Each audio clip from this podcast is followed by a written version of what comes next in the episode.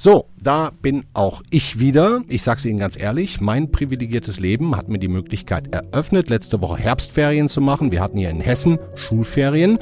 Ich war mit meinen beiden Töchtern in Paris, 14, die älteste. Und dann sehen Sie, wenn Sie da durch die Sonne laufen, wie schön das Leben sein kann. Wie viel Hoffnung so ein junges Leben eigentlich haben kann. Tja, und dann fragen Sie sich nachher bei der Rückkehr, was ist das alles? im Vergleich zum Leben der Ukrainer, im Vergleich zum Leben in Iran. Ich mag Ihnen an dieser Stelle gerne auch nochmal die Sendung meiner Kollegin Kathi Schneider ans Herz legen von Freitag mit Düsen Tekal. Heute bringen wir Sie mit einem Update zum Ukraine-Krieg auf Stand, sprechen mit der Militärexpertin Claudia Major und schalten am Ende der Sendung noch kurz nach Brasilien zu unserem Korrespondenten Tjerk Brühwiler, der uns die Folgen der Lula-Wahl, das war ja gestern, Bolsonaro abgewehrt wählt, erklären wird. Herzlich willkommen also zum FAZ-Podcast für Deutschland. Heute ist Montag, der 31. Oktober. Mitgeholfen haben Carlotta Brandes und Michael Teil. Ich bin Andreas Krobock und ich freue mich, dass Sie dabei sind. Ich bin Dr. Robin John, Allgemeinarzt in Schönebeck. Das ist 15 Kilometer von Magdeburg entfernt. Und trotzdem zu weit, um hier Nachwuchs zu finden. Immer mehr Praxen im Salzlandkreis bleiben unbesetzt und Patienten haben lange Wege und noch längere Wartezeiten. Das muss sich ändern. Die besondere Nähe der niedergelassenen Haus- und Fachärzte ist in Gefahr. Was die Gesundheitspolitik jetzt dringend ändern muss, erfahren Sie auf rettetdiepraxen.de.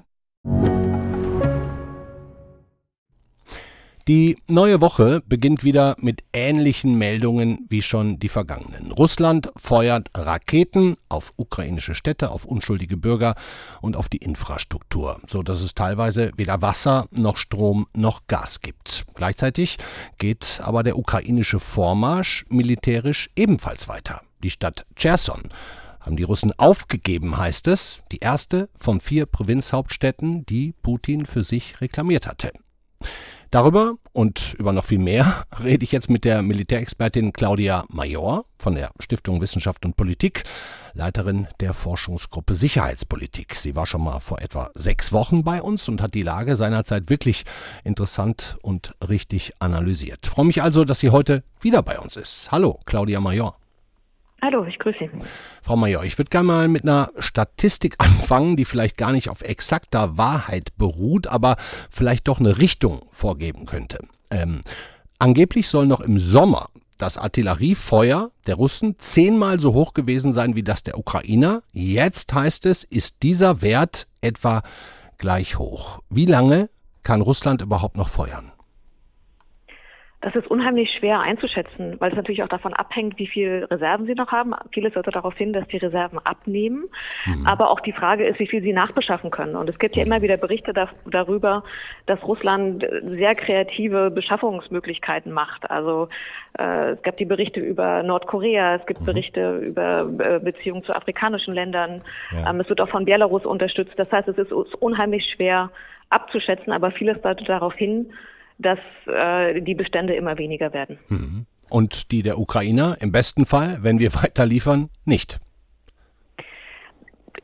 Das ist genau die Gretchenfrage. Mhm. Die Ukraine, der Staat, also finanziell gesehen, wirtschaftlich gesehen, aber vor allen Dingen auch die militärische Handlungsfähigkeit der Ukraine hängt davon ab, wie weit wir sie punktuell, aber vor allen Dingen langfristig und systematisch unterstützen. Hm. Und das ist eine Frage, die gerade jetzt für uns in den nächsten Wochen, also in der Herbst- und Winterpause, wieder auf uns zukommen wird. Hm.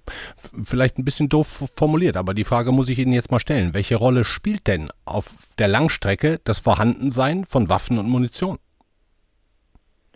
Ähm, genauso vereinfacht geantwortet, diese, dieses Vorhandensein entscheidet über das Überleben der Ukraine. Hm. Dass die Ukraine als eigenständiger Staat jetzt im Herbst 2022 noch existiert, hängt daran, dass die westlichen Staaten systematisch ihre militärische Unterstützung hochgefahren haben. Mhm. Wir erinnern uns Februar, März an die leichten Waffen äh, und wir sind jetzt bei, bei Panzerha Panzerhaubitzen und Mehrfachraketenwerfern. Das heißt, es ist eine systematische Steigerung, die der Ukraine erlaubt haben, nicht nur zu widerstehen, sondern auch zum Teil Gebiete wieder zurückzugewinnen. Das steht übrigens auch in dem, in dem Bundestagsbeschluss und das hört man auch äh, vom April und das hört man auch in mehreren Regierungserklärungen. Es geht darum, dass die Ukraine nicht nur widerstehen kann, sondern dass sie ihr eigenes Territorium befreien kann. Und das konnte man wirklich sehen, wie sich die westlichen Waffenlieferungen auf das Kriegsgeschehen ausgewirkt haben. Hm. Ähm, beispielsweise im Sommer, als die Ukrainer in der Lage waren, mit den ähm, mit den Heimas und anderem hinter auch die russischen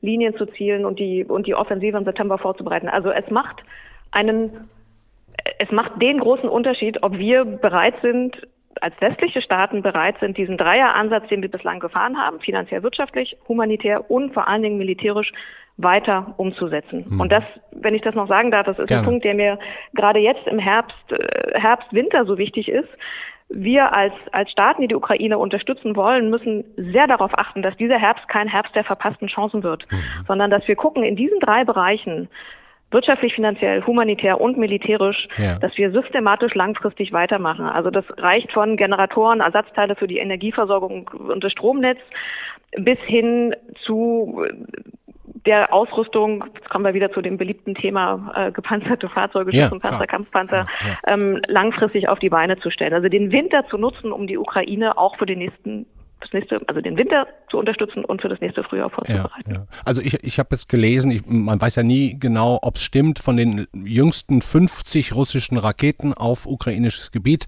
seien 43 abgefangen worden. Lassen wir die Zahl jetzt einfach mal so ein bisschen im Raum stehen. Und natürlich vor allem mit westlichem und auch deutschem äh, Raketenabwehrmaterial. Ne? Das ist doch ein wunderbares Beispiel, dass die militärische Unterstützung einen himmelweiten Unterschied macht. Hm. Ähm, wir können auch andersrum argumentieren. Hätte man die äh, Flugabwehr, Luftverteidigung schon eher geliefert, was hätte man noch gerade an diesen kritischen Infrastrukturen schützen können? Also ich finde, dass es immer eigentlich Argumente sind, noch mehr, noch systematischer und langfristiger zu machen, mhm. weil beispielsweise ein guter Schutz all dieser, dieser kritischen Sachen wie, wie Wasserversorgung, Stromversorgung, die werden mit auch entscheiden, wie die ukrainische Bevölkerung durch den Winter kommt. Mhm. Also deshalb, ja, wunderbares Beispiel, dass militärische Unterstützung einen großen Unterschied macht. Das kann man für Iris-T sehen, das kann man auch für, für den Gepard sehen, das kann man de facto für alle militärischen Lieferungen sehen. Mhm. Und im, im Rahmen dieser ganzen Lieferung ist ja jetzt offensichtlich auch die, die Einnahme von Cherson gelungen. Ähm, wie, wie, beurteilen Sie das? Welche Rolle spielt das in dem gesamten Verlauf? Viele sagen, das ist nicht unwichtig, auch in Richtung Krim-Halbinsel oder auch Richtung Donbass, Richtung Osten. Also Cherson ist, ist wichtig einmal symbolisch, weil es eine, eine der größten Städte ist. Es ist wichtig, weil es tatsächlich sozusagen die Route für Richtung Odessa äh, schließt. Mhm. Ähm, also es wäre ein symbolischer Sieg. Es wäre wichtig mit Blick auf Odessa und es ist wichtig mit Blick auch auf die Wasserversorgung der Krim. Das heißt, es ist in ja. jeglicher Hinsicht eine enorm wichtige Stadt. Und die haben Aber wir jetzt, das, offensichtlich ich habe die Bestätigung noch nicht gehört, deswegen mhm. halte ich mich da noch so ein bisschen zurück. Mhm. Ähm, aber ich glaube, was wir, wir freuen uns zu Recht natürlich über diese Erfolge, wie auch über die Erfolge der Offensive. Ähm, aber wir müssen trotzdem noch mal daran erinnern, dass noch ein großer Teil, ich weiß jetzt nicht genau, wie groß die Prozentzahl ist, ob das jetzt, weiß nicht, 18 oder wie viel Prozent sind, immer noch russisch besetzt sind und wir aus Grund vorheriger Berichte wissen, was unter russischer Besetzung oder jetzt in den annektierten ja, Gebieten ja. mit der Zivilbevölkerung passiert. Ja. Ähm, und deswegen, also freuen, freue ich mich über die Fortschritte, warne aber auch, wenn man das so sagen darf, warne so ein bisschen vor diesem, jetzt ist ja alles gut. Hm. Die Ukraine hat die Initiative im hm. Osten und im Süden, aber Russland, Russland setzt sich sehr stark zu Wehr, das führt zu hohen ukrainischen Verlusten. Und selbst wenn die Ukraine eine Initiative hat, heißt das nicht, dass sie machen kann, was sie will. Hm. Sondern wie gesagt, es gibt noch stark befestigte, von Russland gehaltene Gebiete im Osten, Donetsk, Luhansk und im Süden. Hm. Nun, Frau Major, haben wir ja wochenlang über die Atomdrohung von Wladimir Putin gesprochen. Glücklicherweise ist das bisher noch nicht passiert. Auch über schmutzige Bomben wurde geredet. Auch davon haben wir bisher noch nichts gehört. Ähm, was Putin aber jetzt macht, ist mal wieder die Erpressung des Westens über die Armut in der dritten Welt, in Afrika, in dem einfach kurzerhand das Getreideabkommen aufgekündigt wird. Es muss betont werden, dass die Schiffe der Schwarzmeerflotte, die Ziel eines terroristischen Angriffs wurden, zur Sicherung des Getreidekorridors eingesetzt waren. Sie waren Teil der internationalen Initiative zum Export agrarwirtschaftlicher Produkte von ukrainischen Häfen. Das war ein Sprecher des russischen Verteidigungsministeriums, Igor Konaschenkov. Die Russen kündigen also den Solidaritäts- und Getreidepakt, den Korridor auf, mit der Begründung, man werde ja selber unrechtmäßig angegriffen. Der Präsident der Ukraine, Volodymyr Zelensky, hat natürlich daraufhin in seiner täglichen Videoansprache auch schon reagiert. Aber diese Frachter mit Getreide für das Welternährungsprogramm der Vereinten Nationen und weitere Schiffe mit Agrarprodukten müssen warten, weil Russland die Welt mit Hunger erpresst. Diese kranken Menschen bringen die Welt einmal mehr an die Schwelle einer ernsthaften Hungerkatastrophe.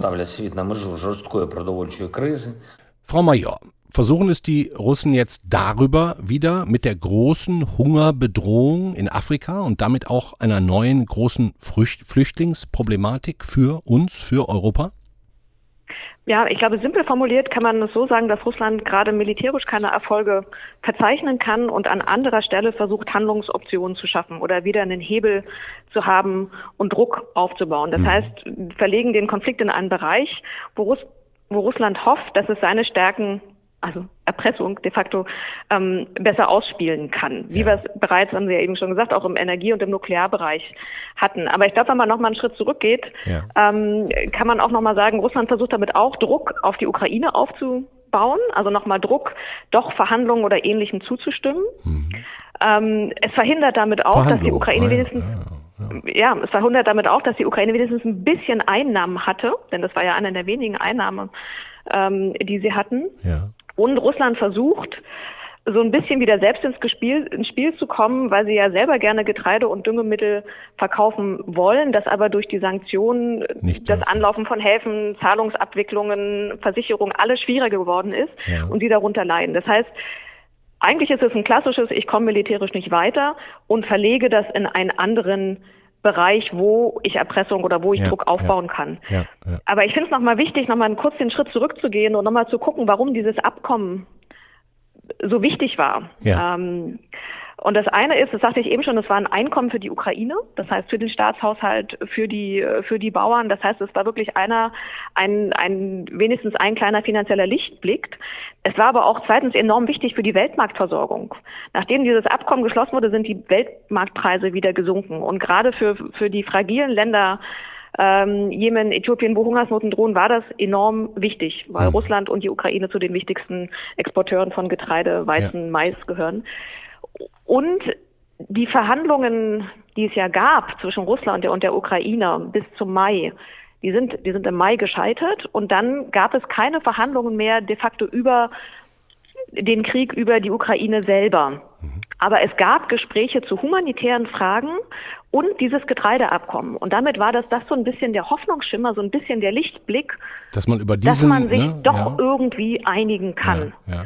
Und das ist eigentlich, indem Russland das jetzt vom, vom Tisch wedelt, ja. zeigt es eigentlich einmal noch mal mehr, dass es kein Interesse daran hat, irgendwelche konstruktiven Gespräche auch nur auf Nebenthemen wie Getreide führen zu wollen. Hm. Aber was, Frau Major, haben die Russen denn dann außer solchen Drohungen überhaupt noch im Köcher?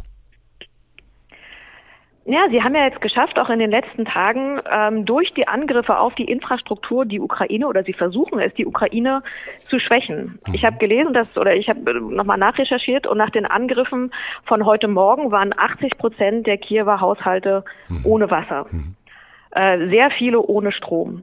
Und das ist in einem nahenden Winter, der durchaus harsch werden kann, natürlich eine enorme Herausforderung für den Staat, einfach das Land am Laufen zu halten mit ja. Strom, Wasser und all anderer Versorgung. Ja. Ähm, aber ich denke auch, dass es damit äh, nochmal so ein Versuch, dieser Erpressungsversuch nochmal der, der russischen Führung ist, in verschiedenen Bereichen auch in den westlichen Öffentlichkeiten Druck auszuüben ja. und so ein bisschen gebt doch endlich nach oder so. aber so, so richtig wir, hm? schafft das vielleicht nicht mehr ne also äh, man, man hätte ja längst nachgeben können ich meine die Drohungen waren ja schon größer in Richtung Atombomben und schmutzige Bomben und bisher hat der Westen ja nicht wirklich nachgegeben oder oder sehen Sie irgendwo ein ja zurückweichen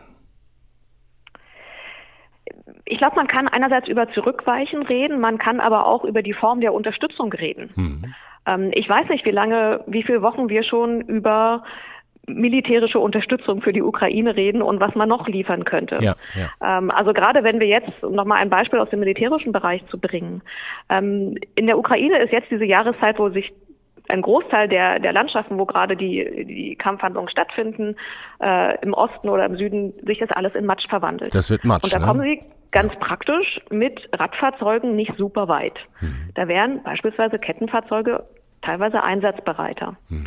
Das ist das eine. Die liefern wir momentan aber nicht. Da kommen wir wieder zu der Marder- und Leopard-Frage. Mhm. Wir können aber auch nochmal zurückgehen und können sagen, wenn aufgrund der intensiven Kampfhandlungen klar ist, dass immer mehr Material verschlissen wird. Russ äh, die Ukraine hat viel russische Panzer sozusagen geschenkt bekommen, als die Russen unkontrolliert abgezogen sind. Die werden irgendwann zerschossen sein. Wenn wir eine langfristige, systematische Unterstützung der Ukraine haben wollen, die ihr ermöglicht, das eigene Territorium zu befreien und zurückzuerobern, dann könnten wir sie noch mehr unterstützen. Dann mhm. könnten wir sie beispielsweise mit gepanzerten Fahrzeugen oder mit Kampfpanzern Also Sie sind dafür. Das heißt, wir raus, müssen ne? nicht nur, ja. ja, das hören Sie sehr gut raus. ähm, also ich glaube, wir müssen nicht nur überlegen, sind wir nicht zurückgewichen, sondern haben wir unser Bestmögliches gemacht. Das meinte ich vorhin mit dem, ja. mit dem Herbst der verpassten Chancen. Ja. Wahrscheinlich wird es im Winter, wenn es wird noch ein paar hoffentlich militärische Erfolge der Ukraine bis Ende November geben, dann wird es wahrscheinlich eine gewisse Pause geben. Mhm. Und dann ist die Frage, nutzen wir diese Herbst-Winterpause beispielsweise um die Ukraine an modernen Kampfpanzern auszubilden? Ja. Es dauert. Was ist Ihr Gefühl? Werden wir? Werden wir nicht? Ich habe das Gefühl, dass ein bisschen Bewegung reinkommt und ich möchte da eher mal optimistisch rangehen als pessimistisch.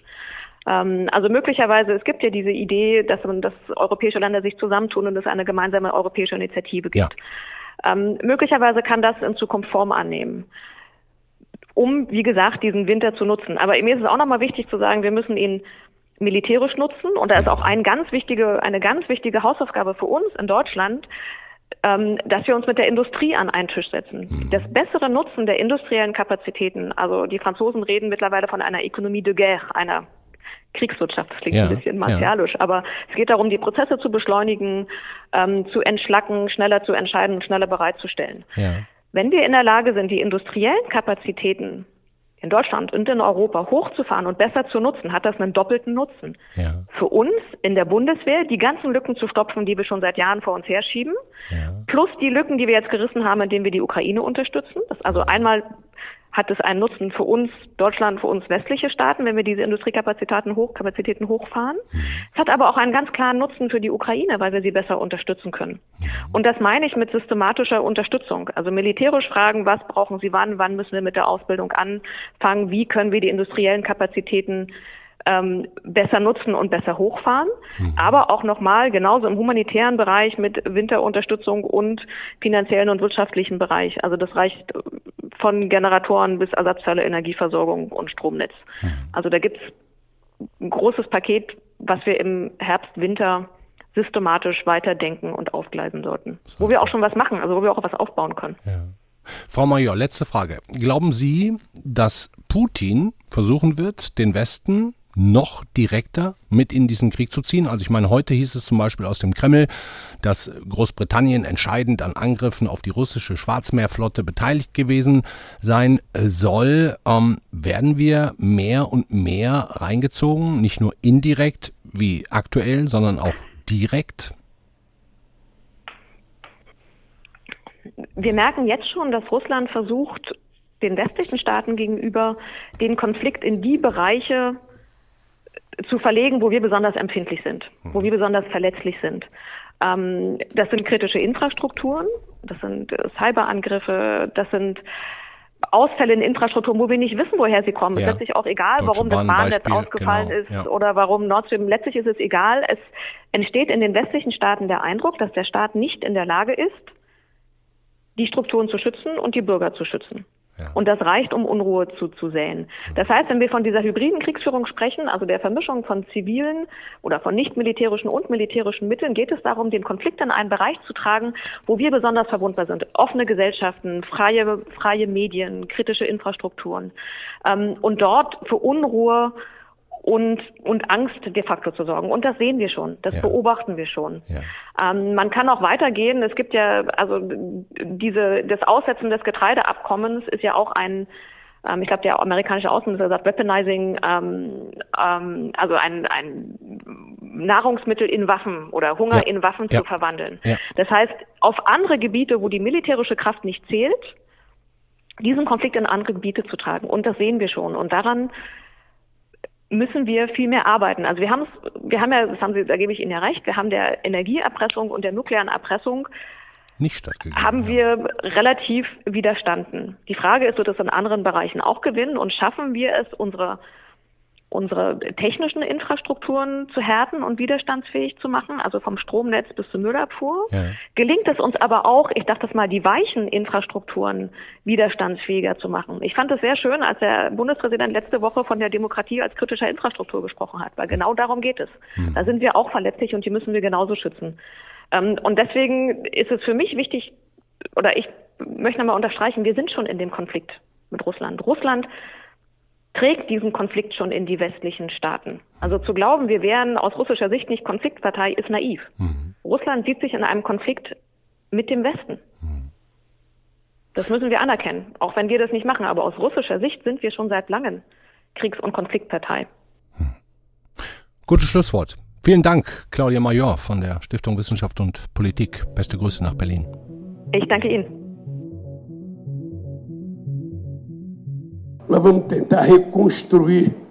Wir werden versuchen, alles, was wir vorher getan haben, was funktioniert hat, wieder aufzubauen. Südamerika wurde stärker und unsere multilateralen Beziehungen waren sehr gut. Mit Europa, China, Indien und Russland. Das war der neue brasilianische Staatspräsident Lula da Silva, der sich gestern in der Stichwahl gegen den Amtsinhaber Jair Bolsonaro durchgesetzt hat. Brasilien, ein BRICS-Staat, also auch Teil der russischen Weltachse, wenn ich das mal so nennen darf. Was heißt das also jetzt für den Gesamtkonflikt, für die Welt, für den Regenwald? Auf jeden Fall Grund genug, kurz zu unserem Brasilien-Korrespondenten zu schalten nach Sao Paulo. Und ich sage Hallo, Tiag Brüwiler. Hallo. Ja, knappes Ergebnis. Erzählen Sie, wie, wie war die Wahl? Nur ein paar Prozentpünktchen auseinander, Bolsonaro und Lula, Brasilien gespalten. Ja, sehr gespalten. Also das hatte sich schon in den äh, Wochen des Wahlkampfes abgezeichnet, auch im ersten Wahlgang. Ähm, das Land ist sehr polarisiert und dementsprechend ist auch diese Wahl ähm, so ausgefallen. Es sind äh, zwei Hälften, muss man sagen, ähm, und ein sehr knappes Ergebnis am Ende. Ja. Lula da Silva, vielleicht sagen Sie uns zudem auch nochmal ein Wort. Der war ja schon mal Präsident, dann wurde er verurteilt, ist, glaube ich, sogar ins Gefängnis gegangen. Was war da passiert und wieso durfte der überhaupt zurückkommen?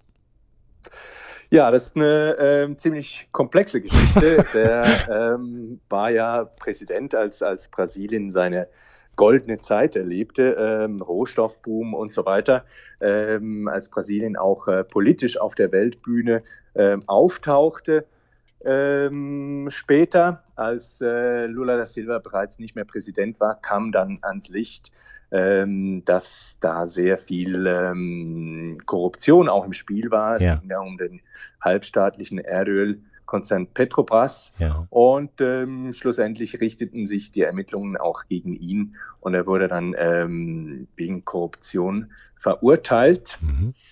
Ähm, aber dann später durch ein Urteil des obersten Gerichtshofes wieder ähm, nicht freigesprochen, ah. aber Genau, die ähm, Prozesse wurden annulliert, weil der Richter, äh, der äh, Bolsonaro, äh, der Lula verurteilt hatte, ähm, für befangen befunden worden war und ähm, das ermöglichte dann äh, Lula eine äh, erneute Kandidatur ah, ja. für die Präsidentschaft. Mhm. Jetzt haben wir hier bei uns in der Redaktion, auch in unserem Team, viel diskutiert. Wie wichtig ist denn jetzt eigentlich diese Brasilien-Wahl für uns, für, für, für die Situation im Ukraine-Krieg, Brasilien ja als BRICS-Staat, mit der Situation im Klimawandel, ähm, der größte Regenwald der Welt in Brasilien. Können Sie dazu vielleicht kurz was sagen, ähm, wie wir das hier einzuordnen haben, dass jetzt Lula wieder das Ruder übernimmt? Ich denke, das wird schon ähm, das Szenario verändern und zwar ähm, ziemlich äh, drastisch. Äh, Brasilien hatte sich unter Bolsonaro oder hat sich unter Bolsonaro äh, international äh, isoliert. Ähm, Bolsonaro, der ist ja ein, äh, ein, begeisterter Anhänger von, von Donald Trump und ja. hat auch eine ähnliche äh, Politik betrieben. Ähm, war, hat, die, hat ja die Pandemie negiert, Klimawandel war für ihn oder ist für ihn ähm, ja, eine kulturmarxistische ja. Verschwörung fast ja, ähm, und, und äh, welche die Souveränität Brasiliens bedroht und so weiter. Und mhm. ähm, unter Lula, ähm, Lula war immer ein, ein sehr äh, weltoffener äh, Präsident. Eben äh, Lula ist, äh, Brasilien ist unter Lula zu einer Weltmacht fast aufgestiegen ähm, und eine Weltmacht, die es halt mit allen gut kann, ja. ja. Ähm, sowohl Sich mit, mit niemandem verscherzen will, ja, okay. Genau, also das hat eine lange Tradition in Brasilien. Ähm, das Außenministerium war immer für seine Neutralität ähm, bekannt. Mhm. Das hat äh, Tradition und äh, Lula gilt so als ein sehr offenherziger und ähm, Mensch und, und einer, der halt äh, alle umarmt und mhm. mit allen das Gespräch sucht. Ja? Mhm. Und das kann gerade auch ähm, in Konfliktsituationen ähm, von Vorteil sein. Ja. Also Brasilien äh, kann vermitteln, Lula kann vermitteln und auch in der Klimafrage. Das heißt, er wird also Putin auch umarmen auf jeden Fall. Ne? Wenn Sie sagen, der kann vermitteln, der wird erstmal Putin umarmen und eventuell aber eine Botschaft mitbringen. Ja, genau. Also ähm, äh, er, er, sucht das Gespräch ähm, mit, mit allen, ähm, auch mit, ähm, sagen wir mal, Regierungen oder ähm, Personen, die ähm, jetzt im Westen nicht mehr, sagen wir mal, gesprächsfähig sind. Ja, ja. dass diese Vermittlerrolle, die, die, die sucht Lula und die sucht Brasilien. Ja. Ähm, Ob es dann zum Erfolg führt, ist äh, eine andere Frage. Wie, wie, ernst der Westen oder die europäischen Länder und Russland dann Brasilien nehmen. Also die beiden haben, glaube ich, viele wirtschaftliche Beziehungen, gerade im Düngemittelbereich. Ne? Also da, da mhm. passiert viel, da mhm. fließen viele Milliarden hin und her. Das soll aber auch unter Lula so bleiben, nehme ich an, auch als Teil dieses ganzen BRICS-Gebildes. Äh, natürlich, ja. Und ähm, also äh, weitaus wichtiger natürlich in, in diesem ähm, in dieser BRICS-Gruppe äh, ist, ist China. Mhm. Ähm, das ist äh, unterdessen der, der wichtigste Handelspartner von äh, Brasilien, wie von anderen Staaten in Lateinamerika auch. Mhm. Ähm, aber klar, also ähm, BRICS, das ist ähm, was, das auch in dieser Zeit äh, entstanden ist und, ähm, und mit Lula kehrt da sozusagen ein, ein Gründungsmitglied äh, wieder zurück. Ja. Hm. Dürfen wir also gespannt sein. Ja, vielen Dank. Ich sage erstmal beste Grüße nach Sao Paulo. Vielen Dank, Tjank Brüwiler. Gern geschehen.